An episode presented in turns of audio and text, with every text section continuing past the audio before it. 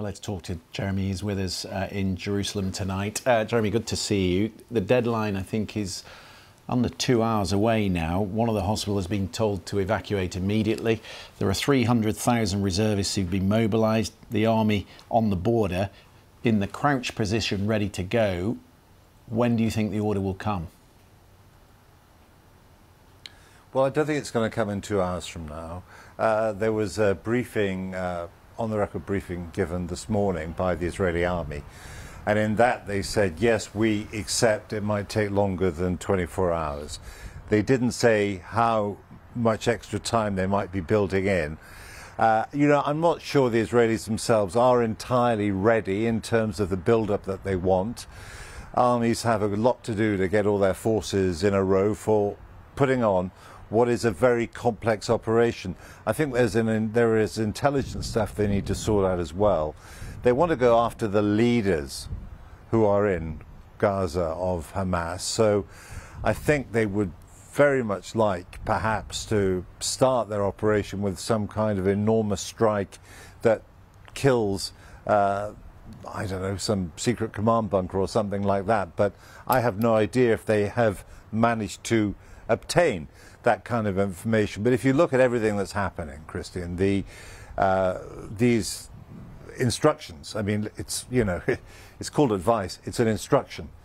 Move south or else to civilians. The state of siege that's been put in, which uh, they've even cut off the water, and uh, the, the, the, all the military activity that's going on. They're preparing the battlefield. They are going to do an offensive. I think there's no doubt about it. Is the intention, Jeremy, to make this as miserable and as punishing for the Palestinian people that in some way they separate them from Hamas? Do you think that is the strategy of the Israeli government? I think putting pressure on Palestinians, yes, is definitely one way to try and put pressure on Hamas. But the thing is, an awful lot of Palestinians aren't behind Hamas anyway uh, Hamas, all the Palestinian leaders from Fatah to Hamas, the two main factions.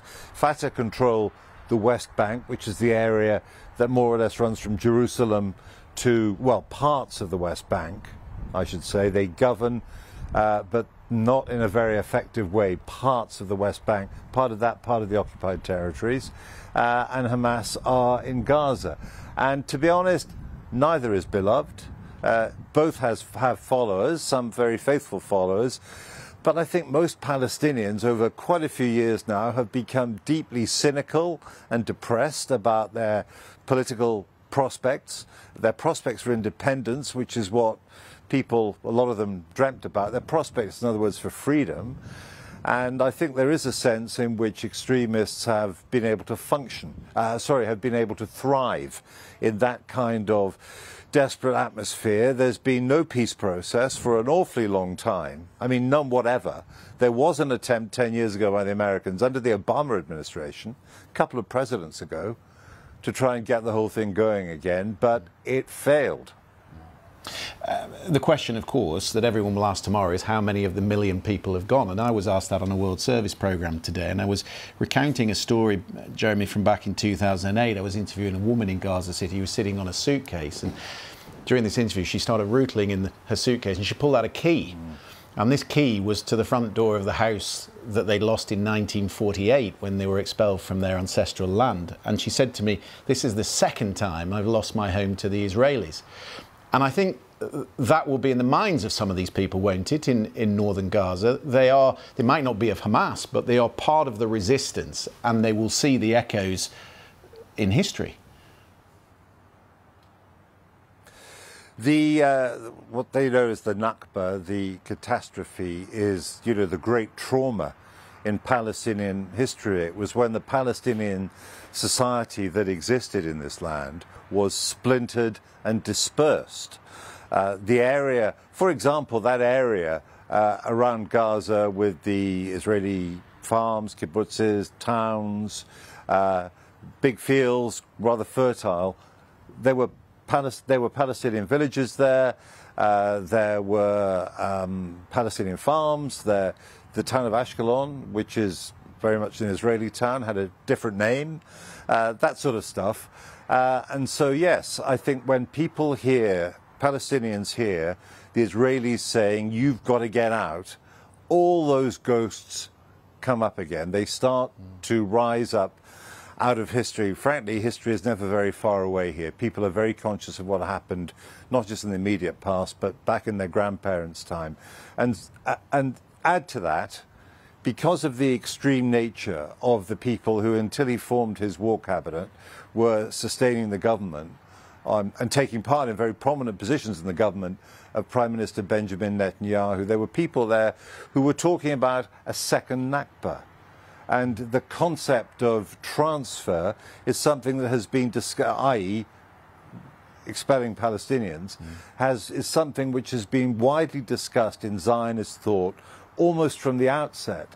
So, uh, you know, there's when just one small thing, bingo, all of this history going back a century or more in some cases comes pouring out. And that's why in the piece that, that that you've just played that I did, there was that man in Gaza saying, it happened to my grandfather, now it's happening to us. Yeah. Um, the, there was one other thing that happened today which made me think of you. Uh, you'll have heard the very sad story that a, a Reuters cameraman uh, has been killed on the, the northern border. Uh, we're seeing him uh, here in the picture. Um, our sympathies to the Reuters team who were uh, there on the border and, and, and uh, have suffered that. Um, but it, it brought back memories, of course, Jeremy, of, of what you suffered 20 years ago in a, in a very similar position. Uh, and it must have come back to you as well. Mm. Yes, 20 years ago, well, 2000 more than that, is when the Israelis were pulling out of South Lebanon. Uh, I was working with uh, a Lebanese cameraman and a Lebanese fixer driver called Abed Takush, and, uh, you know, the Israelis opened fire from across the border uh, and killed him. Uh, and then they had a go at killing uh, Malik, the cameraman, and myself with the heavy machine gun. They didn't succeed, but uh, Abed was killed.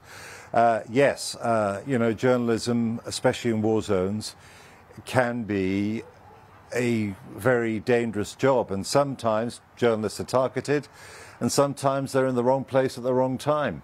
And uh, yeah, it's it's you know, what can I say? I'm full of sympathy for that family because, uh, I mean, I, I, will never forget the funeral of Abed and uh, going back to Beirut the day after he was killed and going up and to explain to his wife exactly how he died. Um, that was a pretty bad day. Yeah. It's a reminder how much we depend on these first eyewitness accounts from reporters in times like this, but it is a very dangerous job, um, and we're grateful to all of them. So, Jeremy Bowen, thank you very much for coming on the programme. Thank you.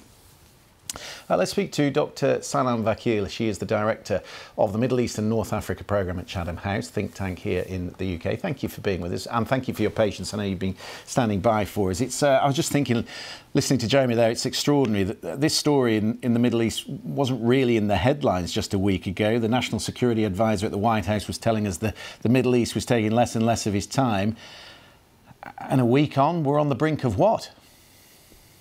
We're on the brink of disaster. That's where we are. And uh, this speaks of the hubris um, of uh, Western governments, uh, the inattentiveness to a crisis that those of us that work on the Middle East and have been watching the Middle East knew um, has been simmering for so long, um, and it's been left unattended. And and this is where we are on the brink of a catastrophe that is going to uh, be passed down uh, to further generations.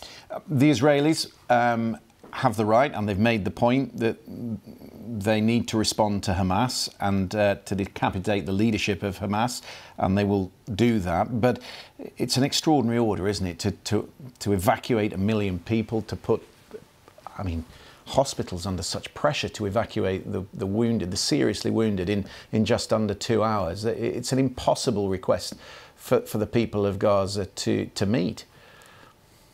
It is a catastrophe, and it is. Um, impossible to imagine, as you've rightly described. Uh, this is putting uh, immense pressure on ordinary individuals who don't deserve this, who will bear the price for this.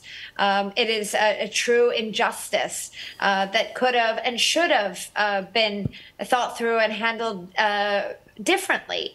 Um, you cannot mobilize uh, over a million people in 24 hours and transfer them. This is creating another crisis, a displacement of epic proportion, um, and it won't be forgotten. Um, it, ordinary people, people who don't support Hamas, are paying the price, um, and this is collective punishment. Obviously um, we're, looking at the, the wider region and we're particularly focusing on, on Lebanon at this, this, this time. Uh, the Americans, the challenge, I suppose, for the Americans is to support the Israeli operation and their objectives without this escalating to the wider region. And that is a delicate balance to walk, isn't it? It certainly is, and that's why the Americans have uh, sent a uh, sort of carrier into the East Med, and they're also doing so into the Persian Gulf. They need uh, to support Israel, a long-standing American ally, um, and uh, they want to. To be there as a deterrent. Um, they don't want this to open up into a multi front war. Nobody wants this to escalate. But at the same time, the U.S. is risking. Um, their reputation. Uh, they are supporting a human catastrophe, and, and this will have blowback.